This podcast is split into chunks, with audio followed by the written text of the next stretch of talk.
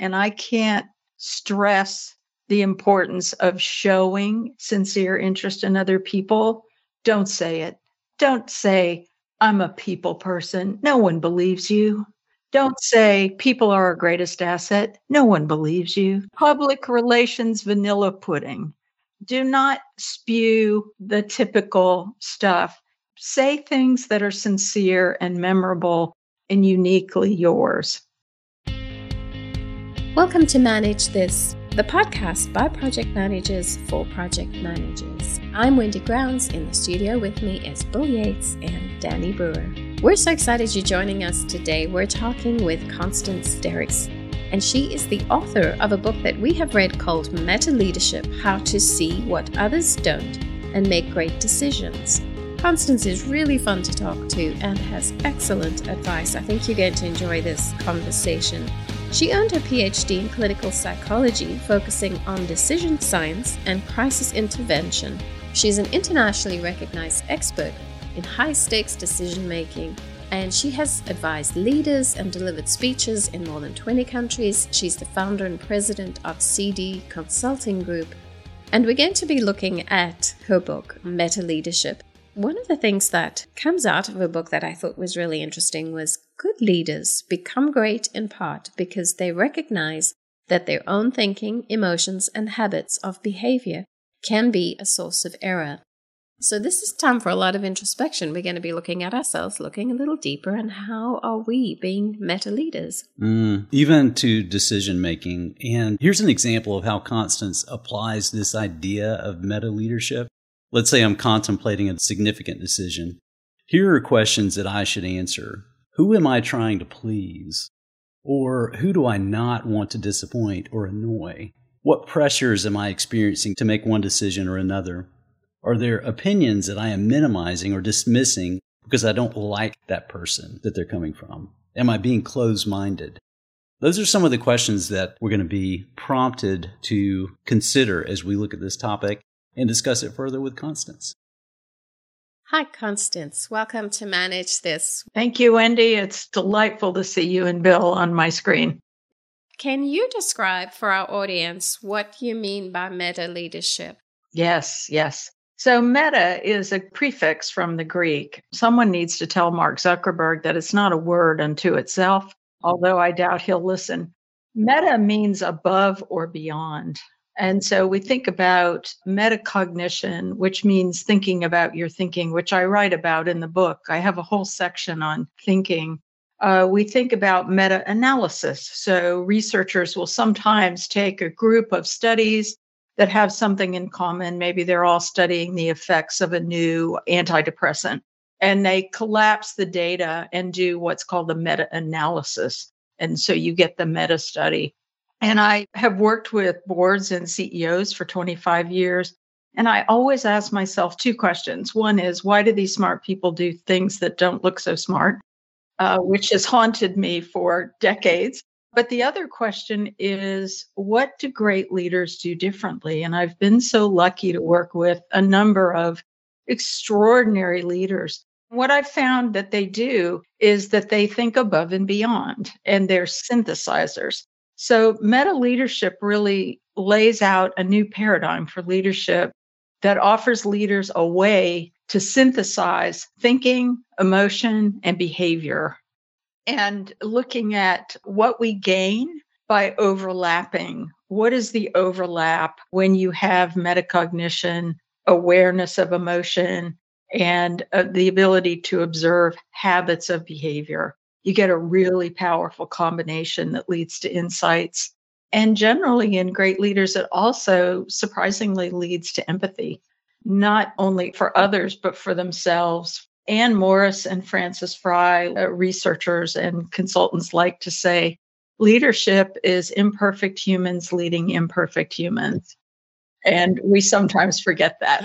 Yes, that is so true. That sounds just like our day to day struggles with projects. yeah, exactly. we haven't really arrived as a leader, and there we are thrust into these projects. So I love the application of what you've shared in your book and the research that you have with project management and just thinking about how to apply that. If a project manager were to adopt this meta leadership strategy, how might that lead to success?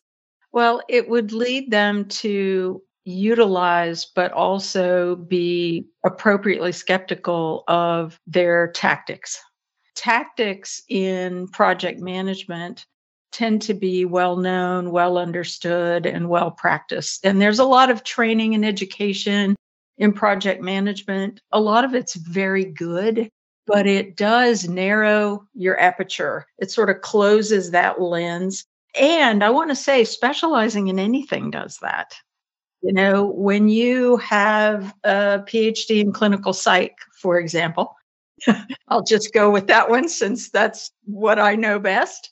Um, it does tend to, you see the world through that particular lens. And what I've found is extremely beneficial is to be able to switch out your lenses, not throwing in the garbage what you know about project management, but just widening that lens. And, and that means being less of a specialist, less of an expert, if you will. I know in my business practice, in my advisory work, showing up and throwing up on people everything I know is a sure way to be shown the door. Because, first of all, I'm not respecting the context. Project management is done in a context. And so we have to respect the context, which means we have to be curious and learn about the context. So, with consultants, I'm fond of saying to coaches, people that are executive coaches will contact me quite often and they start telling me what their methodology is, and they all think it's groundbreakingly special. It is not. It is all some version of, you know, a procedure, a checklist. It's not that that's bad. It's just that people marry it. We marry Six Sigma, we marry some stakeholder paradigm. And what I wanted to do with meta leadership was say this is a paradigm that lets you be aware of all the other paradigms that you're hanging on to. Awareness is one of the biggest takeaways I had from the book. The self awareness and awareness of the environment. We'll go deeper into that, but it's a key word for me. Another big part of the book is decision making how meta leadership enables decision making. And if I just can add a quote that you said, a common but surprising cause of bad decisions is past success. Can you elaborate on that and talk about decision making? Yes. It would probably help the listener to sort of imagine, to pick out from their experience an example of a leader who was the I know it all, large and in charge leader. They come into your company from XYZ. We'll just pick on the, you know, the external hire, right? Who comes in at a leadership level, kicks in the door and says, "Well, when I was at fill in the blank, when I was at GE, when I was at PepsiCo, when I was at P&G, whatever it happens to be, that's an example of a failure being born from the seeds of success. What happened there that worked well? No doubt there are some principles we can extract from that. But what people tend to do is they apply tactics from situation to situation. And sometimes the situations look strikingly familiar on the surface. But again, if you are curious and you take the time to learn about the context, you will be able to see differences and distinctions as well as similarities.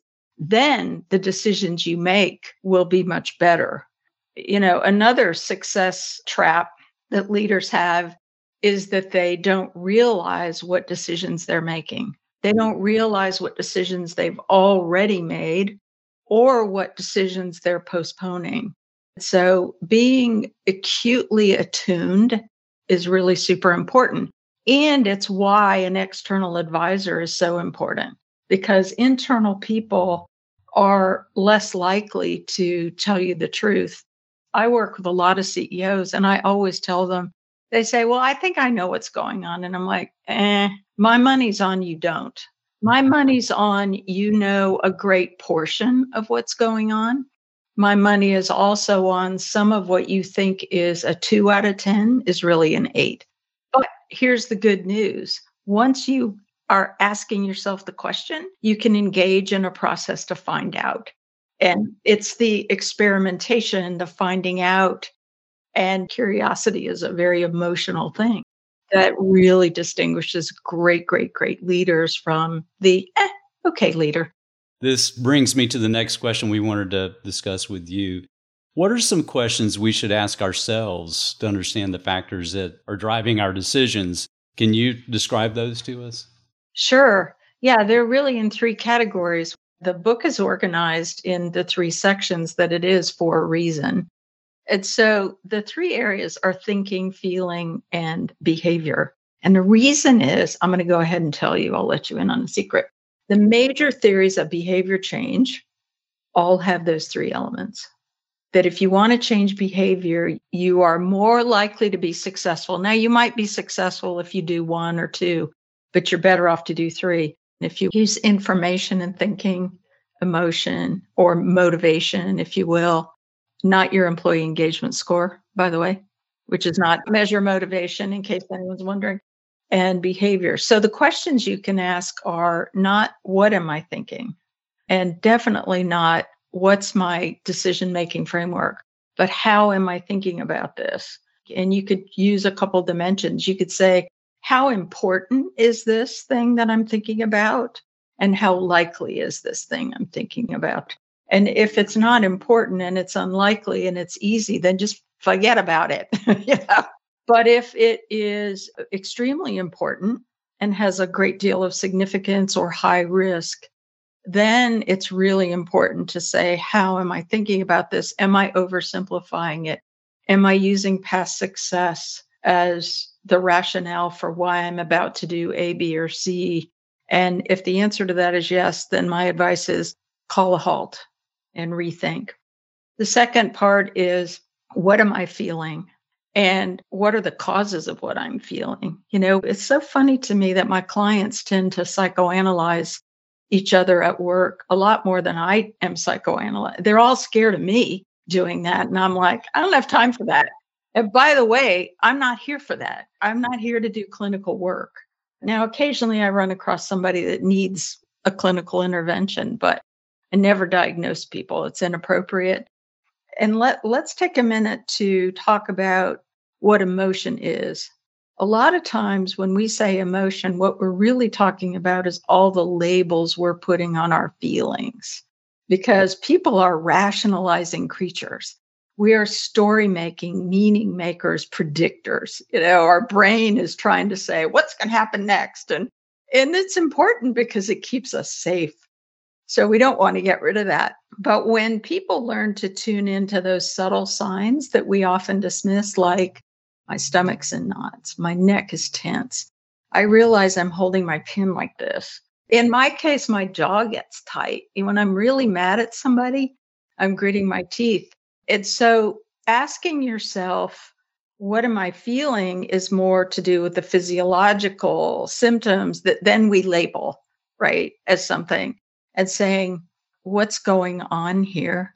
And being more agnostic rather than leaping to, well, I'm feeling this way because, you know, Susie didn't do what she was supposed to do. And she's always like that. And she's lazy and unmotivated, should be fired. You see how fast that happens? That's what we do as human beings.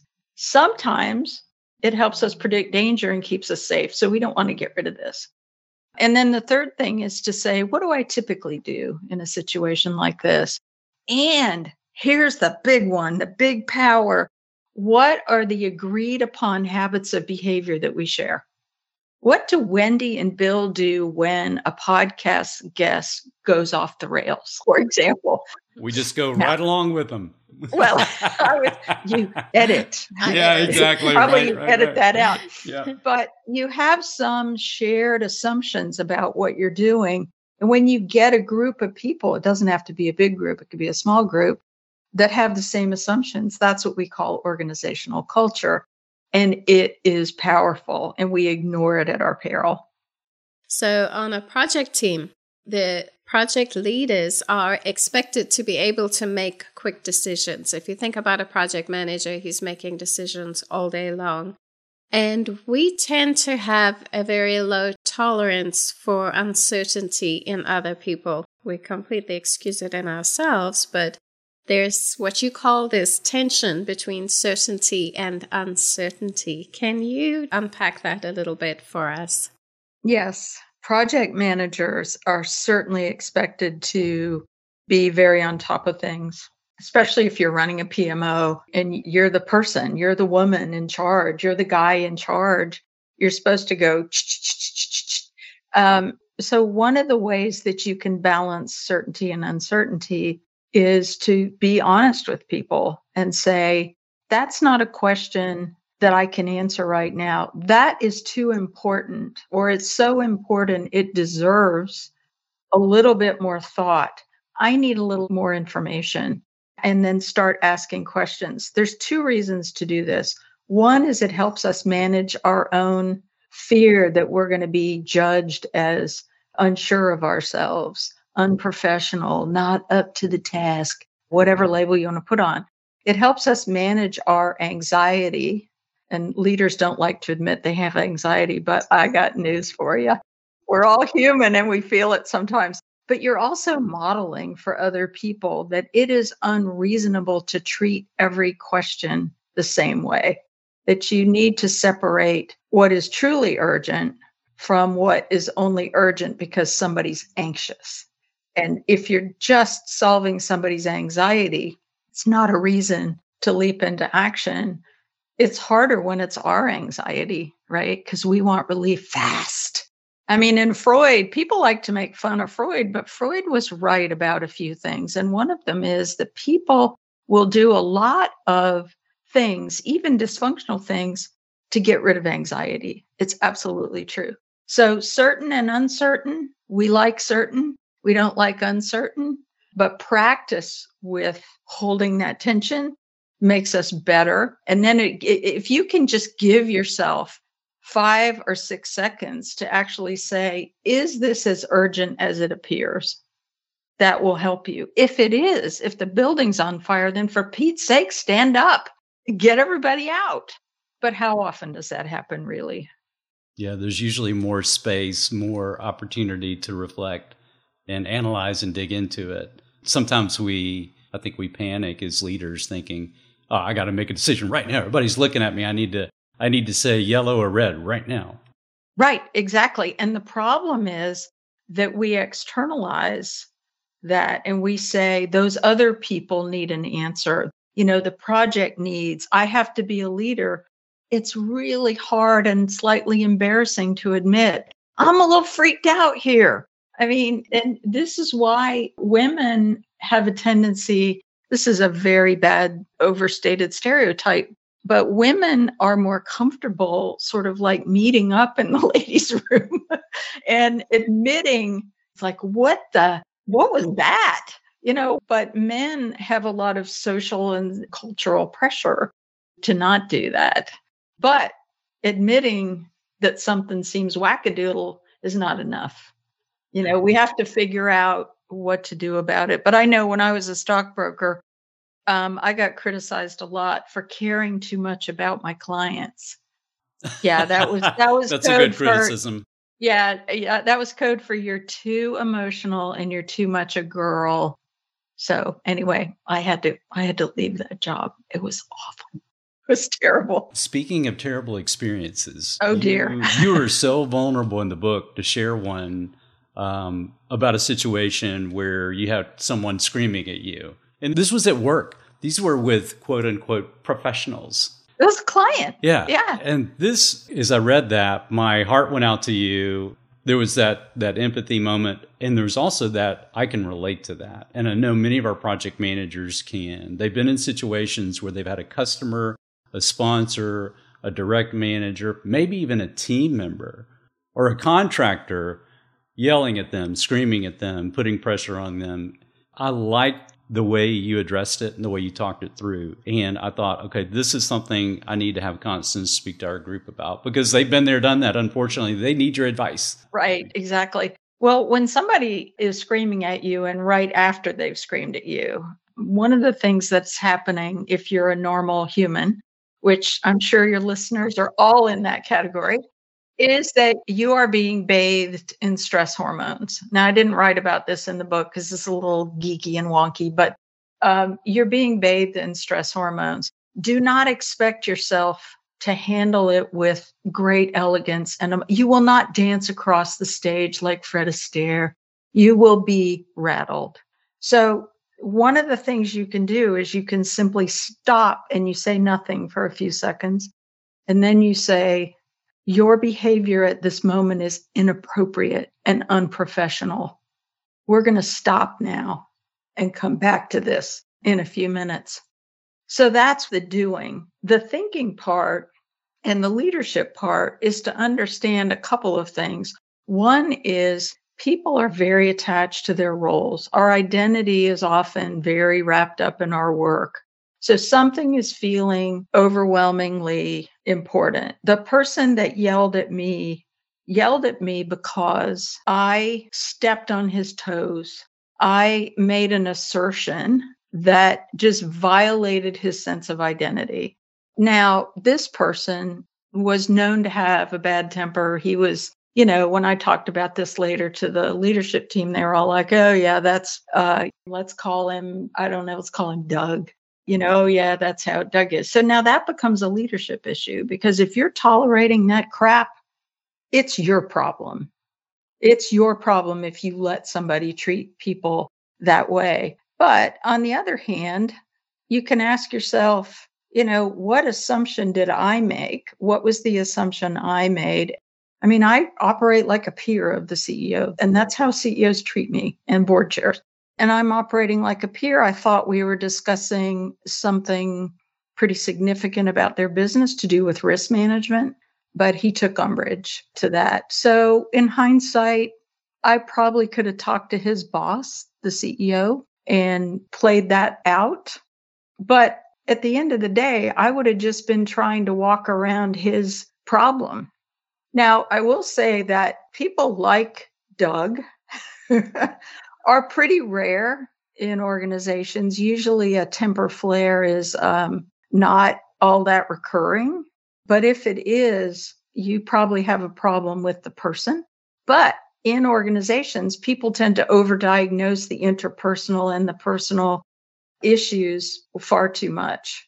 A lot of times people will talk to me about somebody who's a problem and I'll say, "Well, what what is the objective they're assigned to achieve?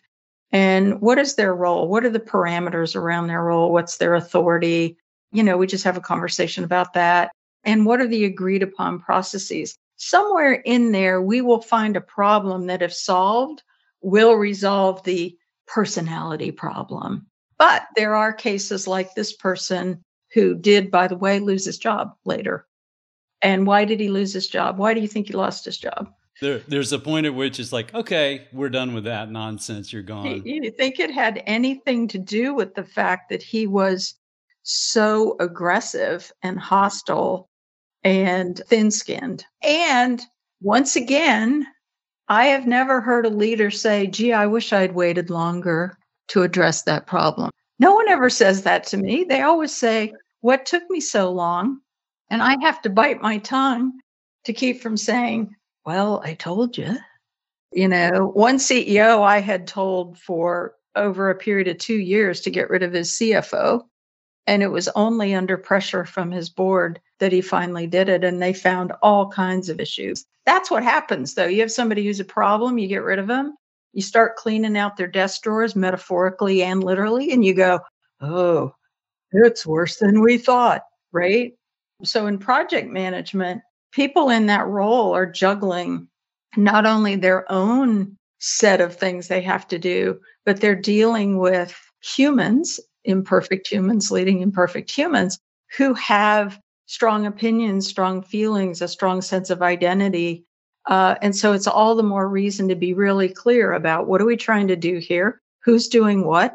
What are our agreed upon processes? It does not mean you have to be a psychologist, but sometimes I think being a project manager feels like that. Yeah. Well, this is very freeing for me because these types of situations, I have come out of those personally in the past and thought, man, why could I not say then what I know I could say right now? you know, your brain's overloaded, the emotions are overloaded. My amygdala is saying fight or flight. So it's it's understandable. And hitting that pause button and even going a step further and saying, Whoa, time out. This is not behavior that I've experienced at this company before. We need to take a break and let's reconvene. So thank you for that advice. Right. I appreciate and that. I let me add one more thing. I have found in my own work life that when I've made a mistake, when I've left a meeting and regretted something, and I go back and say, I did this with a division president. Oh gosh, this has to be 15 years ago. But I said something that was, it just left too much room for doubt about something that I thought was important. And I went back to him. I said, you know, I don't like the way I expressed that idea. And I don't know how it landed on you, but I'd like to know. And he was amazing. He said, you know, it was a little odd and I was left wondering. And I thank you. Anyway, we talked for three minutes and cleared it up. So rather than sit and ruminate and worry, you can go back to most people and have that follow up. And it doesn't need to take a long time to do it. But I think it shows just a meta level of awareness, if you will, of the interpersonal process. Did you become a project manager by accident? Are you loaded with technical experience but you don't know the fundamentals of project management? Many of our listeners find themselves working as project managers without ever having applied for the position. If that's you and you're trying to get up to speed as quickly as possible, we're here to help. Learning the fundamentals of project management can increase your chances of successfully delivering projects on time, within budget, and meeting stakeholder expectations. Project management fundamentals are the core principles, practices, and techniques that are the foundation for effective project management. Knowledge of these fundamentals will help you identify your project's objectives, scope, deliverables, and success criteria. If you want to learn how to define the scope and goals of your project, how to create a schedule, draft a budget, integrate risk by identifying and assessing the project's uncertainty, take a look at the VelociTeach course, Project Management Fundamentals by Andy Crowe. This course also focuses on leadership components, such as communication excellence and the very essence of project management, knowing how to lead a team. Understanding the fundamentals allows you to approach your projects with a structured and organized methodology, increasing the likelihood of project success. Can you talk about learning the courage to fail or be bad at something? We don't want to look weak in front of our teams. Can you talk about not to be afraid of appearing to be weak? Yes. So, courage, it turns out, is something that we can strengthen and learn how to do. The mistake that we make about ourselves and the one that we make about others is we think that people are courageous if they show up bravely when the stakes are really high, whether or not they've ever shown up as courageous before, or whether or not we've ever shown up as courageous before. And it's an outlandish assumption, but it's a human expectation that we often have of ourselves and others. There's a professor at the University of Virginia whose work I absolutely adore and who happens to be just a wonderful human being. His name is uh, Dr. Jim Detert. And I met him in London at Thinkers 50, and he was up on stage speaking about courage. And I'd written about courage in my first book. And when I saw him in the program, my stomach flipped over because I thought, what if his research says I'm wrong? oh, am I going to? Oh, so when he started talking, I was, you know, my brain was flooded with stress hormones. Well, it turns out that what his research showed confirmed what I'd been saying, and boy, was I relieved. And I interviewed him for for Meta Leadership. He's in the book. What we can do is we can help ourselves. We can look for opportunities to be courageous when the stakes are lower, so that we build up some muscle, and we can actually write down for ourselves what would it look like if I were courageous. What would it look like? What would I do? What would I say? and practice and rehearse it in the mirror. Just like I tell solo entrepreneurs, almost all of the ones I work with, and I only work with a few a year, but every one of them charges too little. They just fall over in a dead faint when I tell them that. They say, Well, people tell me I'm expensive. I said, What do you expect them to say? Well, you need to learn how to sell value. And so I have them practice with the mirror and practice with me saying the fee will be X. It's the same sort of thing set yourself up, look for opportunities to practice when the stakes are low. You can practice with a really good friend who adores you, who thinks you're great. Uh, you could practice by yourself. And, you know, you just start to build up some capability. It's really good to practice with someone else watching you so you get feedback. And then if you're a manager, let's say you're a project manager and you want your project team to be more courageous. For example, you want them to tell you when something's wrong, but you're the boss, right? And they don't want to go, hey, Bill, uh, this isn't working. Why? They're afraid you might jump on them. So if you're a project manager, don't jump on people for giving you bad news. It doesn't mean the bad news is right, but join with them in an exploration of finding out. Well, let's take a look at that when somebody gives you bad news that you think is worth considering and it's in public, you need to have a really good reaction to that. If you jump on them, what you have taught everyone watching is that you will not tolerate them telling you what's going wrong. But you need to know what's going wrong just as much as what's going right because you can't do anything. The whole ignition problem at GM apparently was not due solely to engineers doing bad things, but a culture in the company that made it impossible for them to say, wait, something isn't right here. We can talk about things like same problem at Volkswagen, uh, Wells Fargo, who's paid out buku bucks because the people in retail banking were doing things that were wrong. And uh, that's been litigated they've paid fines, and the CEO, John Stumpf, lost his job, and so did other executives.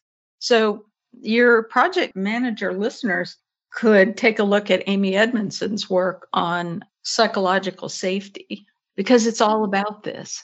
And she did a lot of research in hospital settings where you want an OR nurse to be able to say, Excuse me, doctor, blah, blah, but I think there's uh, some forceps in the abdomen, right? You don't want somebody's abdomen to get closed if there are gauze pads and sponges and, and surgical instruments. But fear is a powerful motivator and it will keep us quiet. So you have to build it up slowly. Don't expect people to give you big bad news if they can't give you little bad news.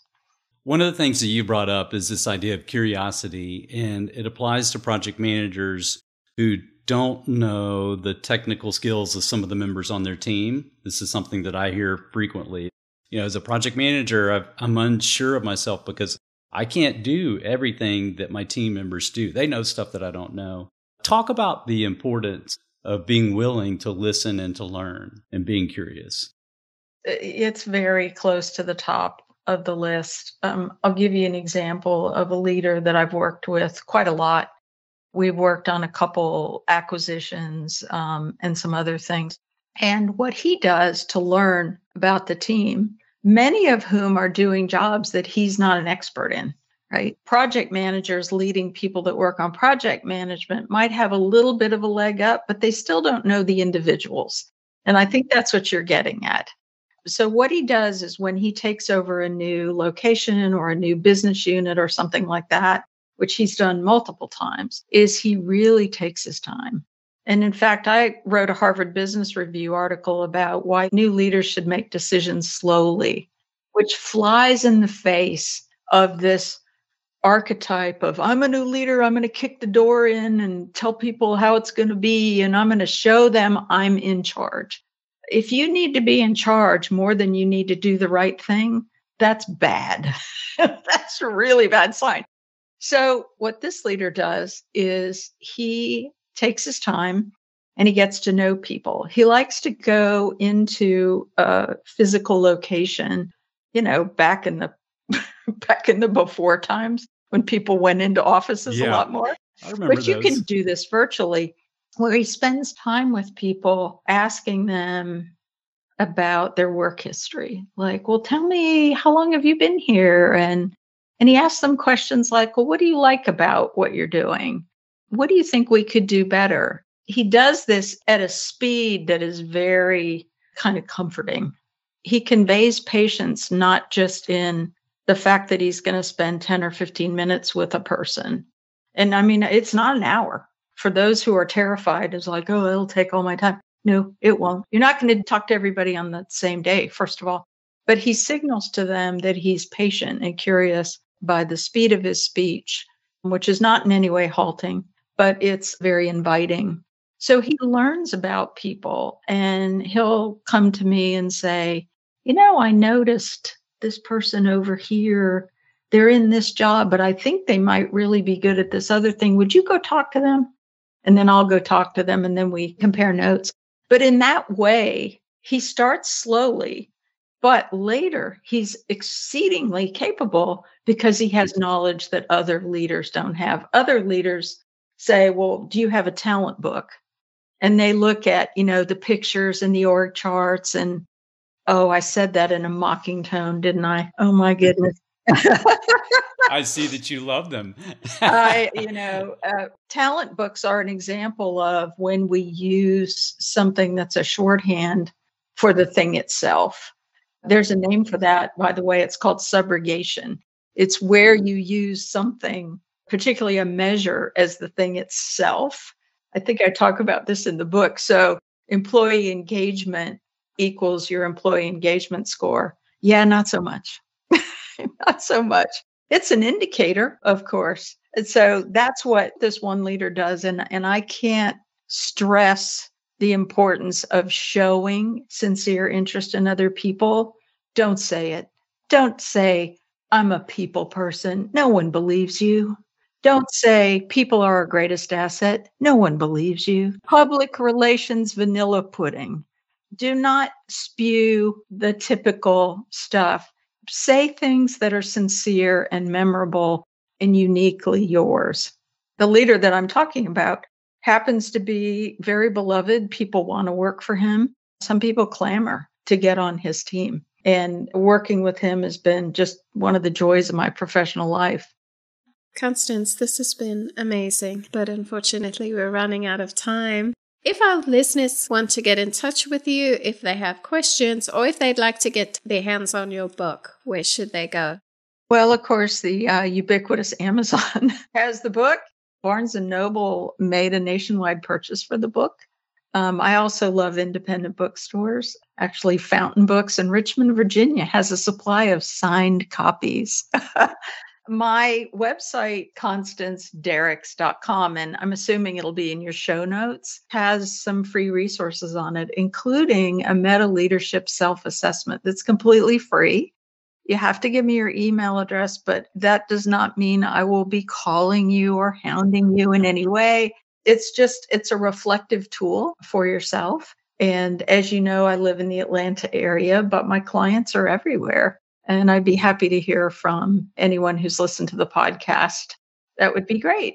And thank you so much. You asked uh, really thoughtful questions. It's clear that you read the book. Well, this has been fantastic. This book on meta leadership really prompted some thinking back for me. The experiences that you've had at the highest level within organizations and the chance to really dig into that and see these leaders and, and ask them to stop, reflect, think about these three different attributes, these three different lenses, as you described, and see, okay, what kind of bias, what kind of history do I have here? What's affecting me? Why am I feeling this emotion? What can I slow down? Those are really helpful and very applicable to our audience. So thank you for sharing this. Oh, I am delighted to have joined you, Bill and Wendy. Thank you so much. That's it for us here on Manage This. Thank you for joining us. You can visit us at velociteach.com where you can subscribe to this podcast and see a complete transcript of the show. You've also earned your free PDUs by listening to this podcast.